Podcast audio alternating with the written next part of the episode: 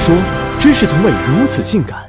升职加薪的时候，我们不动声色；吵架分手的时候，我们云淡风轻；背锅替罪的时候，我们闷声不吭。是什么在阻碍我们表达自己的情绪？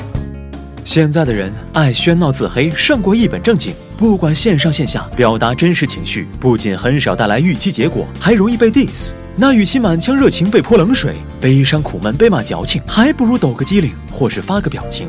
据统计，二零一六年 QQ 平台光一个微笑表情就被使用了一百五十亿次之多，而在二零一七年，人们每天通过微信发出超过六亿次表情，差不多每一秒就有七千个表情被发送。不能否认，表情包的存在确实让表达情绪变得更快捷，但透过表象看本质，我们更应该发现，表情包实质上是在纵容我们逃避深层的表达，它拉开了人与人之间。沟通的距离，多少真情实感就是这么被折叠，最后永远烂在心里。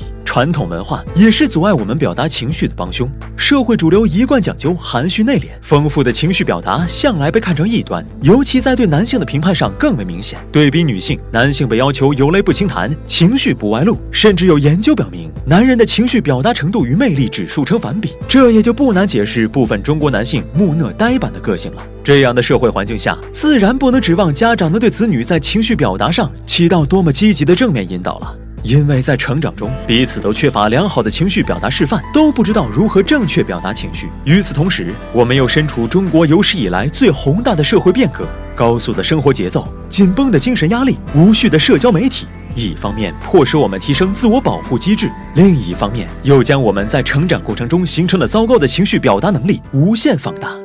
情绪虽是主观感受，却不因人的掩饰而转移消失，它只是被压抑到潜意识深处，时间越久，伤害越大。也许未来某个不起眼的小事儿就能引发内心的情绪炸弹。据统计，目前与情绪相关的疾病达两百多种。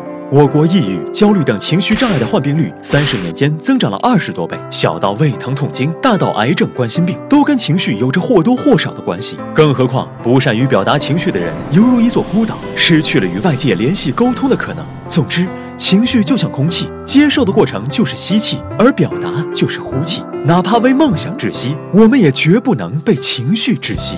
做情绪的主人，并没那么难。